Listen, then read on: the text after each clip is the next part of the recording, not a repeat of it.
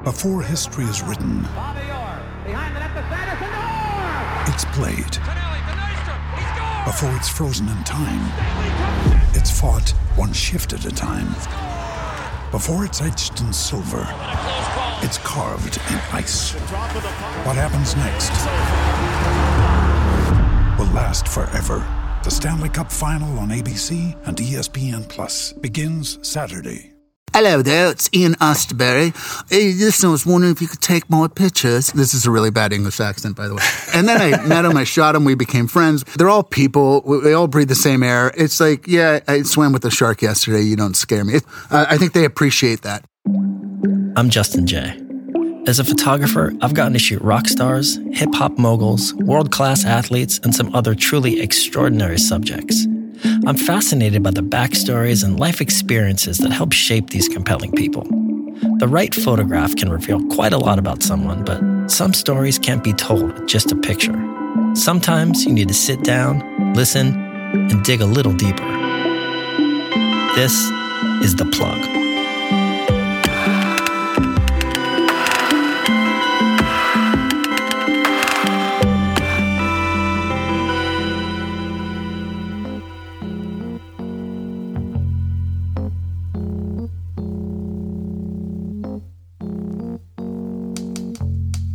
Hollywood is a town notoriously filled with sharks. Ruthless, disingenuous, and deceitful dealmakers whose loyalty is only as strong as the success of your last project. Despite the pitfalls and hazards of the industry, today's guest has managed to rise to the top of his field. He's photographed countless iconic movie posters and, in turn, helped to shape the images of some of the biggest movie stars on the planet. Navigating the complicated minefields of actors, publicists, and studio heads doesn't really intimidate him much anymore. He's armed with the unique perspective and experience of having swam with sharks actual great white sharks. He's been on over 30 shark diving expeditions and he shot some of the most remarkable images of these magnificent creatures ever taken. So, what lessons can be learned from facing your fears and swimming with sharks, and what similarities exist between these predators and his other subjects? We'll find out as we sit down for a conversation with one of the most sought after commercial photographers in the business. Today, photographer, father, and avid shark conservationist, Mr. Michael Muller. Michael, thanks for sitting down, man. Appreciate it. Pleasure. So I, I think we crossed paths a few times um, at the Air & Style contest when I was working with Shaun White, and I started to do a little research into your work after I saw a picture of, of yours at a friend's house. Um, my friend Ryan Bucci, who I know you've we've worked with before, he's a producer on the show.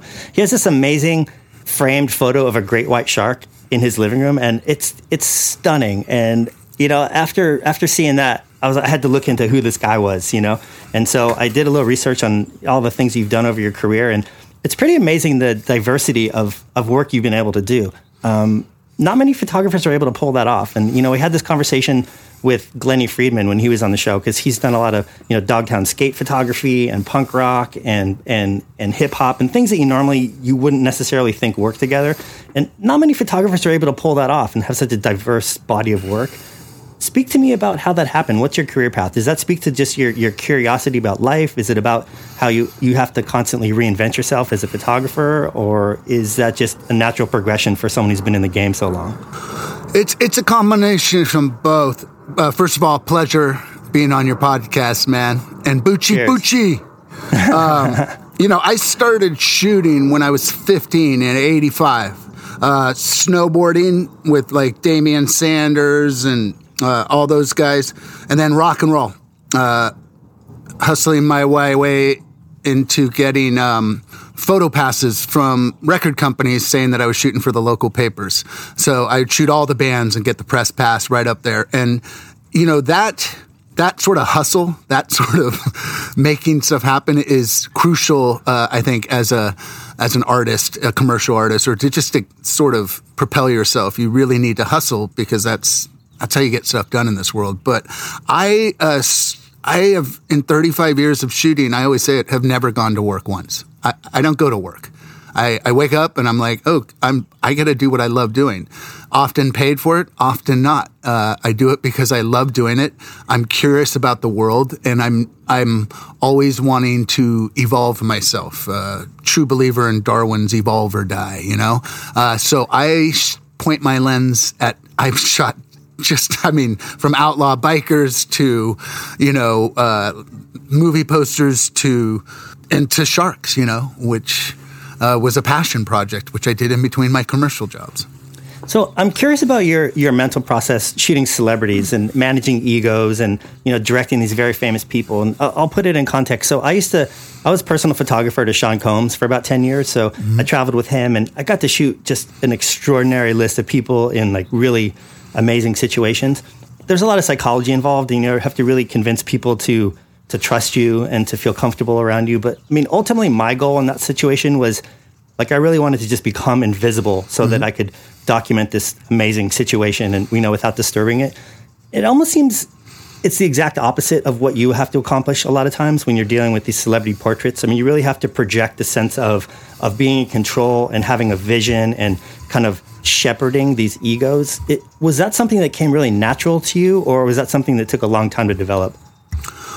Um, it's it's it's always been sort of natural to me. Yeah, there's different worlds when you're documenting and you want to be a fly on the wall, and uh, that's a portion of my work. And then there's you know when I'm when I'm doing portraiture or commissioned work, which uh, when you step on the mark, you're you're sort of in my world. I'm the conductor, I'm the director, and people want that. Uh, in my experience, ninety. 90 99, maybe 98% of people do not like having their photos taken. They, their vulnerabilities come out, all of our insecurities come out, which everyone has from the biggest celebrity to the biggest billionaire to politicians to NBA players.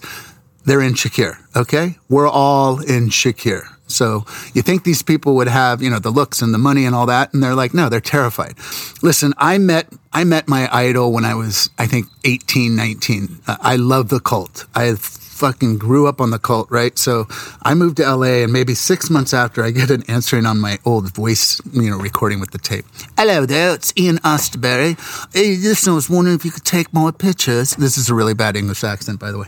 And I was like, I was like, oh my God, right? And then I met him, I shot him, we became friends, we went and shot the World Cup soccer team, like, and, and sort of after that, like, I, you know, they're all people. They all breathe the same air, and I think that's one of. You know, it's like, yeah, I swam with a shark yesterday. You don't scare me. It's mostly yeah. their people that you know want to get in, but yeah. So uh, I think they appreciate that. I think that natural sense of of being relaxed really shows in in in the photos, and you know, from your description as well. And, you know, I've gotten to see a lot of different photographers shooting celebrities over the years, and everyone seems to have their own different approach. I mean, there seems to be one approach where the photographer almost holds themselves as if they're a celebrity themselves. You know, and you see it. They walk on set and they have that attitude and the swagger and the confidence, and they're very um, palsy with with the actor. And then on the other side of the spectrum, you have somebody like let's take Mark Seliger for instance, which I mean, I'm a huge fan.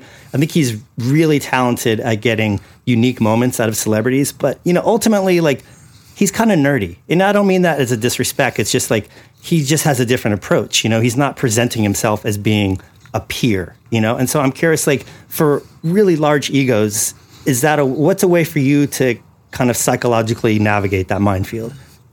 You know, everyone's different. You nailed it earlier. You, I have to earn their trust in a very short amount of time. And I think my confidence, uh, the way I shoot, which is very fast, very efficient, uh, it's, I'm sometimes a little bit of a whirlwind. You know, when I'm in, when I'm shooting, I'm in my zone, man. Like anything can happen. I, you know, I often have 50, 80 people on set, you know, and they're all coming to me with what to do. Um, so it's that confidence in that I have in 35 years of experience, uh, a respect I have for people. Uh, you know, and, and, some people, I, you know, and I will, I will always try to get those shots, those unique moments, uh, whether it's, you know, making fun of myself to get them to laugh. Uh, you know, like I remember, and I always have my finger on the trigger and I just have fast, like I'm always ready. So if you do something, be prepared for me to capture. I remember Michael Douglas going like this and I was like, click, and I got, you know, got it like before.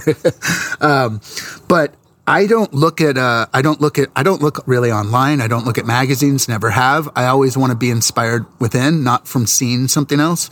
And I'm always trying to really create something that I haven't seen and show someone in maybe a way that you haven't seen. Like peel the masks off and let's let's get to the essence of the person. Let's do something iconic. Like that's the goal, right?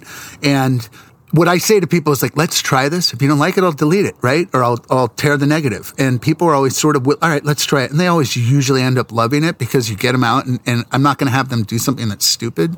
You know, there, and there is those photographers that put people in, in those compromising positions.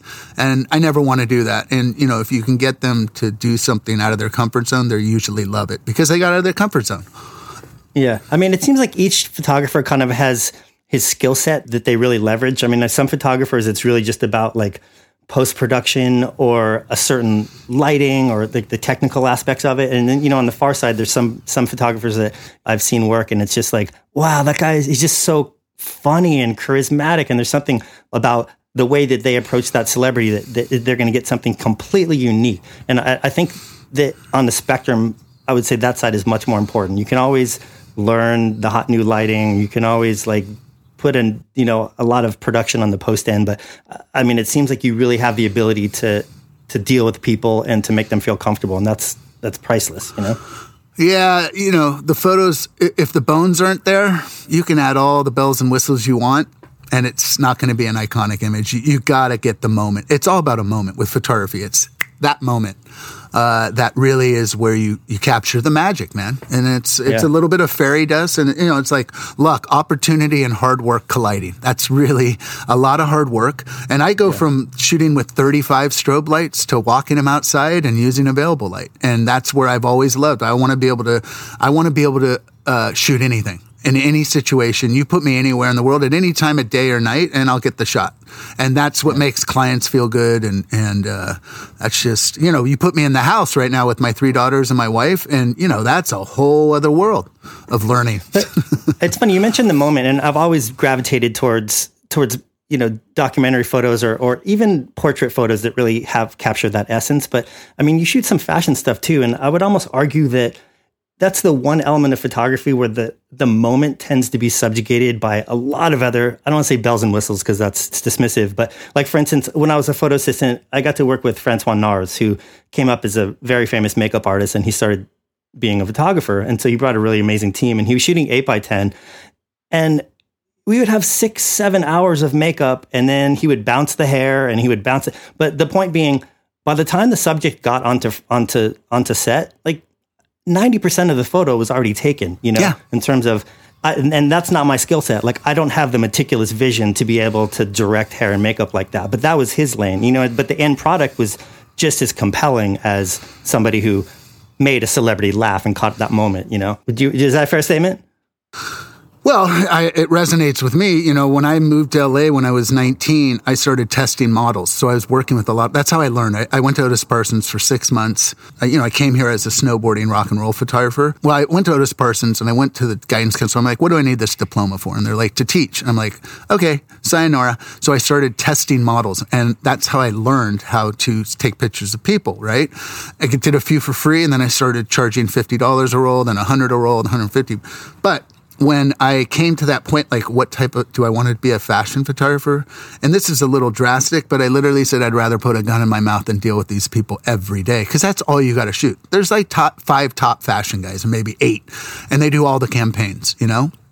But that's pretty much all they shoot. Yeah. And you're right. But you give me Kate Moss, right? And an amazing hair and makeup team, amazing stylist, amazing set people. All you have to do is literally this because those top models know how to work the camera. All you do is this. And it's like, 80% of the magic is already there. That's why we say, like, you know, if you take a, a photography student who's got a you know a decent eye and you give them the great hair and makeup and great styling and a great model they'll get a pretty good fashion story but you know have that same person try and shoot tabletop or jewelry like cars with all the reflections which is like you know 10 yeah, mirrors exactly. put together I heard you say in an interview that you had never photo assisted before. You never worked as a photo assistant. You never wanted to work for somebody who was doing what you wanted to do. And I can totally empathize with that. Like I was a photo assistant for five years And, you know, it is exciting at first because you get to be a part of that process. But the bargain that you make is that you get to have firsthand knowledge of, of the politics of the industry and the technical side of it. But eventually, if you don't get out soon enough, you start to become a little bit resentful, you know?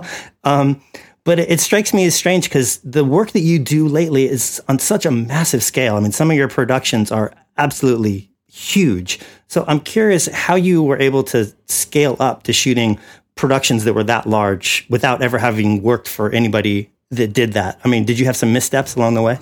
No.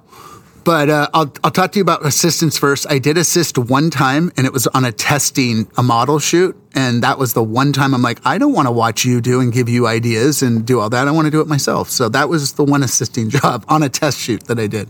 Uh, when it comes to my own personal assistance, I have maybe five or six that have gone on to be successful photographers. And that's because I cut them off because there's the ones that I see that shouldn't be like they need to go do their thing. And, and I don't want, like, I'm like, I don't want them getting resentful because that's what happens. Yeah. Is there a, an element of altruism that where you're like, oh, you've given me this part of your life and now it's time for you to go do your thing? Or is it more like this guy's not hungry anymore and I don't want him on my set?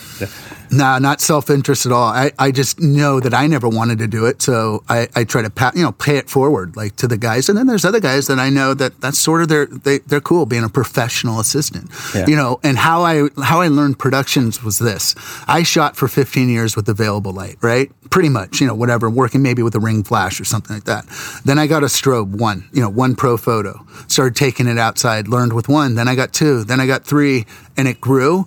Um, and then when I did my first sort of studio shoots, I got amazing assistants that knew how to set up the lighting and tell them what I want and just learned as I went, just like everything else. Like I sort of love self teaching my, and, and I still to this day, like, like looking at new lighting. How can I, how can I do something that I haven't seen myself do before? Do you miss the days of just running gun and shooting like an unknown actor and cruising around the street and kind of doing guerrilla style? I mean, do you find that you're captive to the huge productions sometimes? I've done it four times in the last three weeks. I still run and gun all the time, and I take big I, here's a perfect here's a perfect example. I was doing Entourage, the first uh, the first shoot I did. I don't know if it was season two or three.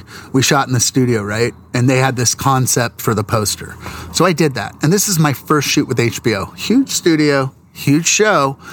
And at the end of the shoot, I'm like, okay, I'm taking the guys outside and they all started to come with me. I'm like, no, you all staying back here to the, to the studio.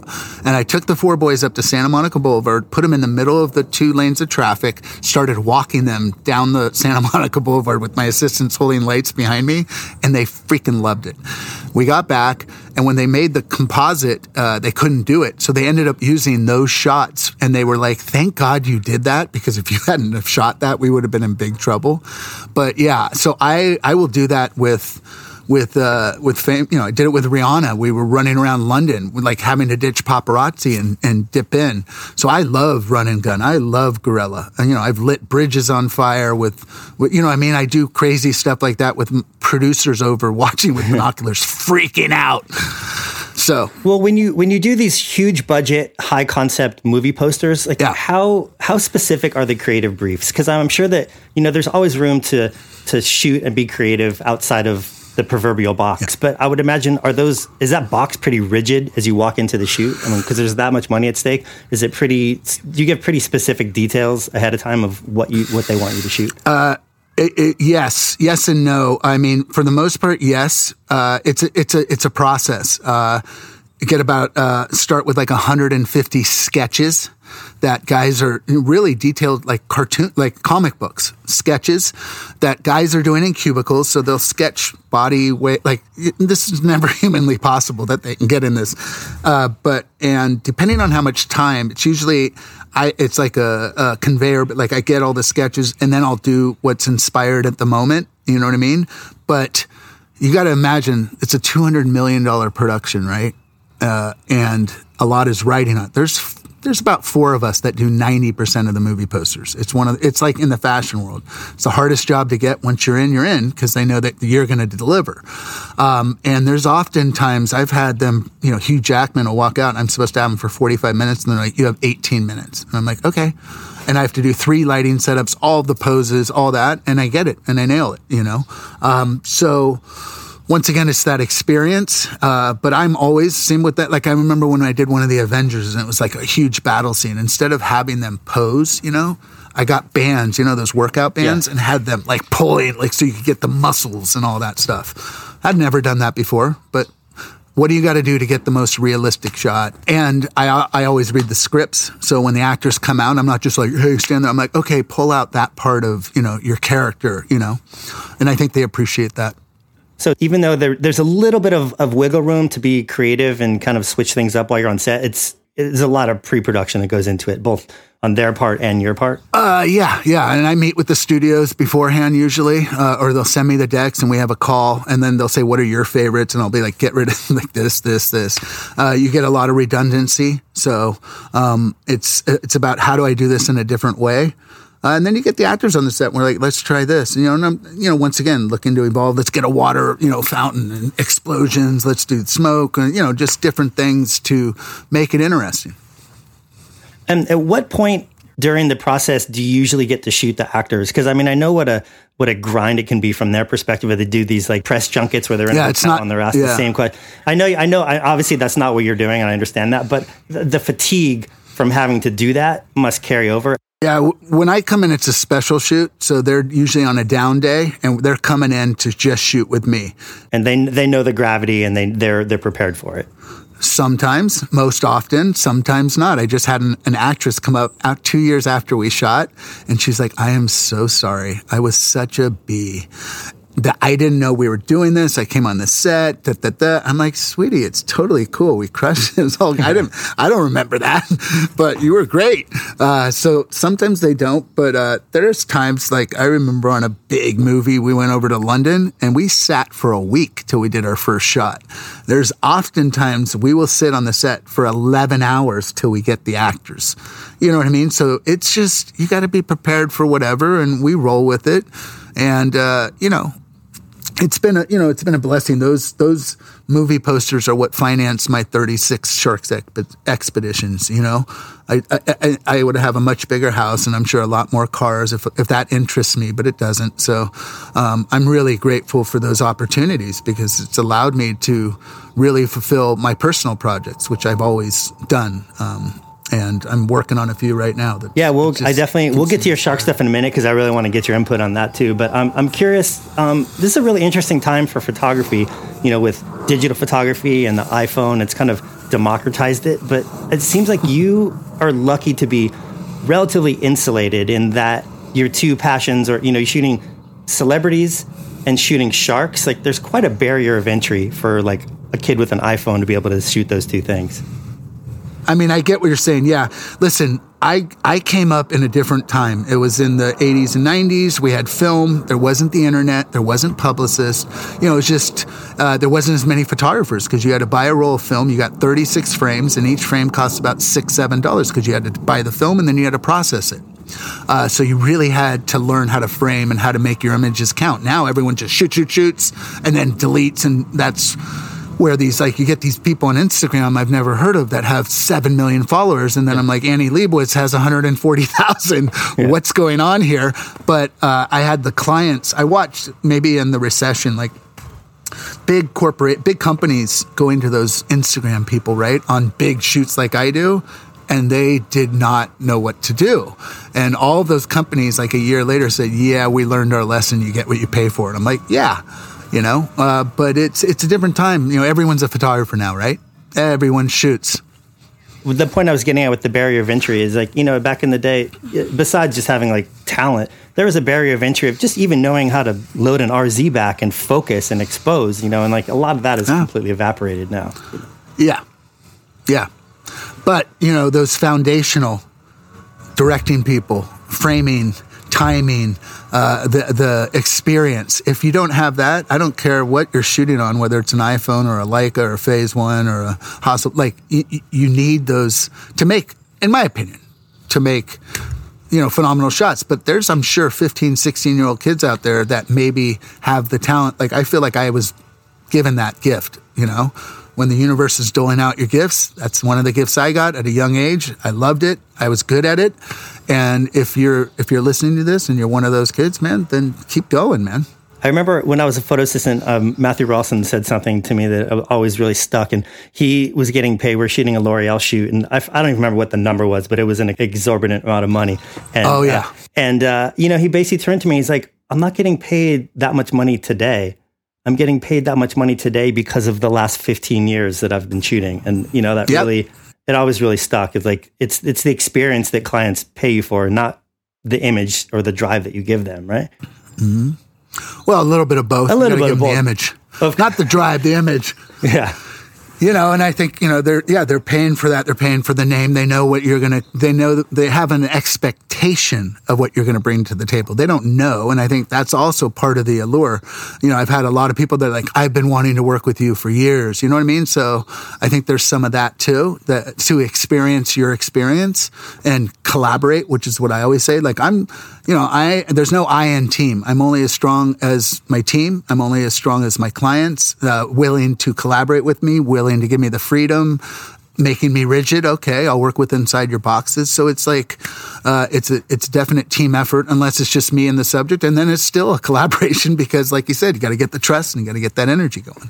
What are some of the mo- most difficult challenges or attributes of people that you have to collaborate? Like what what what aspects or or personalities do you not really vibe with as much when you're when you're collaborating? Like, is there a certain type of of art director or a certain type of creative that just makes it difficult to get done what you want to do? Nah, Nope. I, and I don't even remember those difficult ones. I would only say fear. Fear keeps people uh, from you know wanting to take chances and they're scared. But I, I don't let their fear yeah. affect me. I go okay okay hold on just let me you know whatever. I, I it's like COVID right now. You know people have this illusion that they have control. Right? Yeah. And this has been such a test for everyone to be like, you know what? You don't have control of shit except for your own reaction and your own inward stuff. That's it. That's it. And you know what's taught me that? The oceans. Like the oceans just humble you so fast and make you go like, yeah, I'm just a speck. And I think the sooner you really accept that, uh, the sooner you don't let, pe- you don't react to people's fears and what they're bringing to the table. You're like, you know, for me, I, I overcome that with my own tools, I guess. Um, well, so I'm curious about the relationship between your commissioned work and the work you do with sharks for me, for instance, like I, you know, I worked with Puffy for years and I went on tour with Outkast and the Strokes and I did a lot of music photography. And then last year I put out a photography book chronicling 10 years of surf culture on the North Shore. So spent a lot of time with surfers over in Hawaii and they would seem like they would be very different subjects, but there was actually a lot of similarities in terms of the skills that I needed to, to photograph them. A lot of a lot of people skills, a lot of you know narrative skills, a lot of distilling time into certain frames. And you know, at, at face value, it would seem like your body of work with celebrities and movie posters and sharks would have an even more disconnect. But are there similarities in terms of how you approach or how you prepare to shoot a movie poster or a celebrity as opposed to a shark in terms of you know respect or deference or, or preparation? Look, I mean, I've shot a lot of surfers over my day too, and the, yeah, they're you know, athletes are, are a different breed than actors. I mean, you know, a little different. Like they're uh, they're more reserved, you know, um, uh, and you know, you got everyone's different. Everyone's different. Every shark's a little different, you know. Uh, they have different personalities, especially the white sharks. You know, they, they're definitely uh, a different breed, but it's what you said. It's respect. I respect myself. I respect my subjects. Uh, if they say no, I don't try to push them. Uh, if I feel in danger from a shark, I don't try to push it. You know what I mean? I have respect, the utmost respect, especially for nature, but and my fellow humans. You know, that's one of the universal laws: treat others like you want to be treated. You do that, you're going to have a pretty probably smooth time. So I watched the. Have you seen the Tiger Woods documentary on Oh yeah, yeah. Yeah. Such an amazing documentary. And I'm not Yeah. me personally, like I am not knowledgeable or have a love of golf whatsoever, but I think that's that's the mark of an amazing documentary is they could make you care about something that you don't really care about necessarily. That's good. That's because he wasn't involved. It's like the Michael Jordan. I wish he wasn't involved with that because then Yeah. we would have really seen what Jordan did. Yeah, yeah, Yeah. Um, but I love that scene when uh, there was a chapter in his life where it was pretty hectic and there's some traumatic things going on, and he decided to really get involved in scuba diving. And one of his friends asked him, you know, what, why, why are you involved in this right now? What's it mean to you? And he said it's, it's, it's one of the few places where he can go and nobody recognizes him, and people Yep. will leave him. People will leave him alone. And I thought that was, I mean, a, it was, it was kind of a sad statement, but also like really poignant. You know, I'm wondering what was it about being underwater to you that originally attracted you to, to start to do what you do? He sort of took the words out of my mouth because I also uh, have dealt with a lot of trauma, a lot of PTSD. Uh, at the time, 15 years ago, didn't even know I had it because I thought you had to go to Vietnam to get that, you know, diagnosis.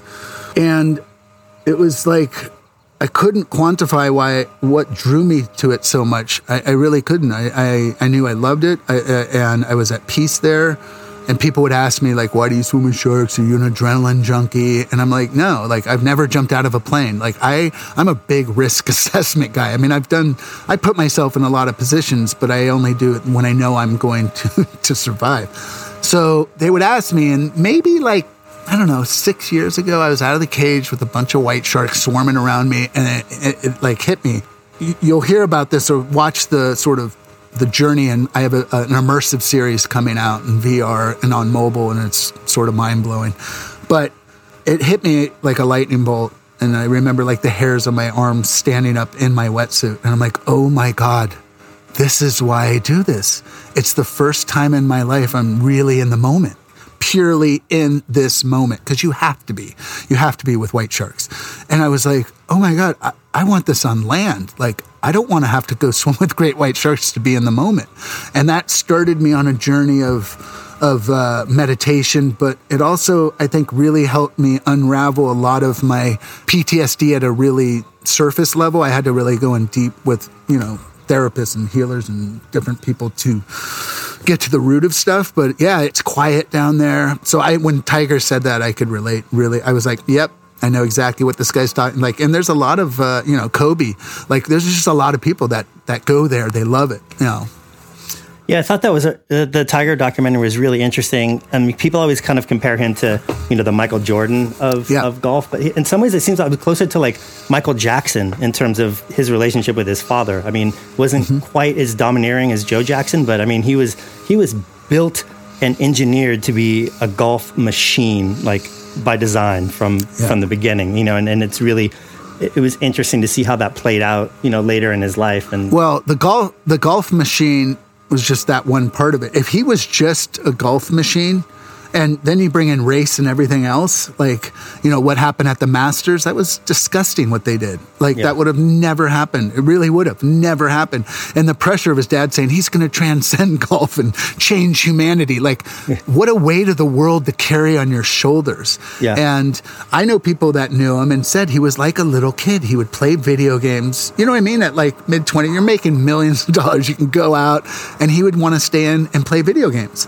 And I think, you know, when his father passed, obviously he had so much pain from that and, and turmoil with it. Uh, and obviously, you know, it, it, uh, you, it, you start acting on that or medicating it. You know, you, you, pain is pain. You medicate if you don't deal with it. Yeah. So I, I feel like as humans, we have a natural inclination to, to fear the unknown. And that's so true with sharks. I mean, people are terrified of sharks. I, that's, I think, what I love most about what you've been able to do with photographing sharks is that you personify them. And I don't want to say humanize because that's the wrong word, but we make them, we understand them. And, they, and you, you kind of see the humanity within these animals that they're not just these superhuman killing machines. And it, it struck me as kind of funny because it seems like almost like some of these movie posters that you do, it's almost the exact opposite of that, in that you're taking an actor who is mortal, who's human, and you're tasked with presenting them as beyond human and spectacular. I mean, am, am I reaching? Is there an irony there? Or- Yeah, I mean that's sort of what you do. You you know, I, I that's why I shoot up at them. There's there's reasons because you make them bigger than you and look like a god. And uh, taller than they are, standing above you and lit, you know, in this glorious light. Um, and there's times for that, and then there's times for the raw emotion where you're really seeing the human side of people. So it depends on what you're after and what you're doing. You know, you know, it's it's interesting. I'm at this. You know, I just turned 50, and this last year has really given me a time to reflect. And and for the last 35 years, when even when you're documenting this, you know, our our our culture, uh, part of me feels like a lot of times I've been selling something, whether it's a shoe, a movie, a celebrity, an athlete. You know, it, it, you're you're really helping sell their brand, their personality, whatever. You know, and I've met a place in my in my life where I've been there, done that, so to speak, and now I want to really sort of help the planet and help things that are bigger than me that I feel like need need the attention they do. Uh, and that's not to say that I won't continue doing that work, but you know we're we're in a we're in a situation right now where I feel like I have the ability, and so I'm working on some really cool things that hopefully will will give me platforms to change those things. But you know, I've I've had a really blessed life. I I, I had a friend over looking for a particular photo, and we had to go to my archive list, and I was even like I was like, Jesus, how the hell did I shoot all that? did I shoot? I mean, that? it's just. Yeah. I have like 18 million images just in my digital archive. It's just like, wow, okay, you know, all right. What do you want to What do you want to do next? Uh, and that's that's where life gets fun because um, it's easy to do the same thing over and over again. And I know a lot of my peers do it because my reps tell me and my agents, and I'm that's just not me. I, I, I life is so short, man. So I mean, it seems like you're you're pretty evolved, and you're obviously very accomplished, and you're young enough at this point to be able to to, to kind of make some changes. Mm-hmm. Were there any regrets that you had that you, you had to wake up and say, "This is not how I want to live, and I really want to I want to change this, and it's not too late"? Oh yeah, yeah, personal, like inward stuff, like me, like uh, I want to evolve into uh, into the being. Like, listen, if there's reincarnation, I don't want to come back here. Uh, so I want to go to the next place. Uh, you know, and I think um, for so long I was so busy working, um, working, working, and I was working on myself. But um, you know, it's it's a process, and I don't have any regrets. But the most uh, rewarding work I've done is the work on on myself, uh, not the work I've done on my pictures, the work I've done on me. Uh, that's the hardest work I've had to ever do. You know, I mean, I spent ten years learning how to swim with white sharks. That was a that was a walk in the park compared to the looking inward stuff. And I mean, I feel like you might have unique perspective on this. I'm always interested in the concept of fame and how different people's perception and and and how they interpret it. And you've been around the inside of that machine for quite some time. And there's so many unhappy people in this country right now that are obsessed with fame and that want to be famous. And I think it speaks to like something that's missing inside of so many people. What do you think is the biggest misconception about fame that if people knew that they might not want to be famous? Oh, I got a few of them because I, uh, there's this illusion that, yeah, if you get famous, it's like, wow, look. And you know what? You want to know the reality of fame? You're a prisoner in your own house for the most part. You question everyone that do they are they do they want to be my friend or what are they after? What do they want? People taking pictures of the most vulnerable positions, trying to get you to do something. Here's the worst: you're having dinner with your wife. Ah, excuse me, I don't mean to bother you. Can I take a picture with you? You're like, you are bothering me. I'm trying to have a talk with my wife. I just need a selfie, and eh, that wasn't the way it was. You know. 30 years ago. Yeah. People weren't doing that because they just didn't do it. Now, everyone is coming at you. So, what does that mean? You don't want to go out as much. You get insulated, insulated, insulated, and you have a machine that is pulling at you because you're a meal ticket for so many people. And now, now, I mean, look at, I don't even want to say, but like you have to watch your P's and Q's. You say one thing wrong, you do one thing wrong, you're done you're done. So the culture's changed. Now it's TikTok famous and Instagram famous, and you got this Kardashians and this and that, and it's like it's it's nuts. And look, I know many people with money and fame, and they're miserable. They're miserable.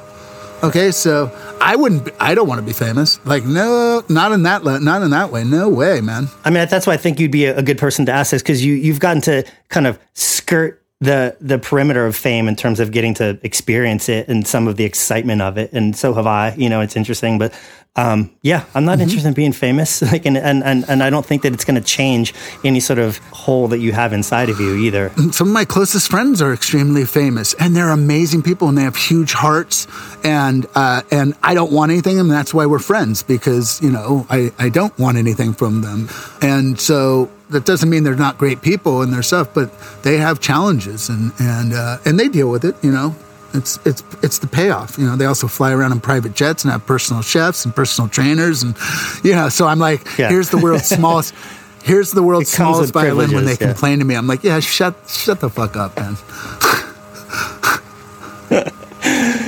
Well, we always like to end this podcast by giving the guests an opportunity to um, to plug something that they feel hasn't really gotten the, the, the shine that it, that it should have. Do you do you want to take this opportunity to shout out anything or to kind of plug something that people might not be aware of? I'll plug my immersive series, which is called Into the Now. It's going to be available on your mobile and VR headsets. It's nine films. I tried changing people's perceptions with photos, found it couldn't work. But when I brought Bucci and Shaun White and different people out on boats and they saw it, their brains got rewired. So I was like, well, I can't take everyone out. And four years ago, I was sitting at LAX. I'm like, VR, that's the future. Where do people want to explore space? NASA owns that. Underwater, I own that. Called my media company, started this process. Spent four years creating this series, and it's mind bending. It's super cool.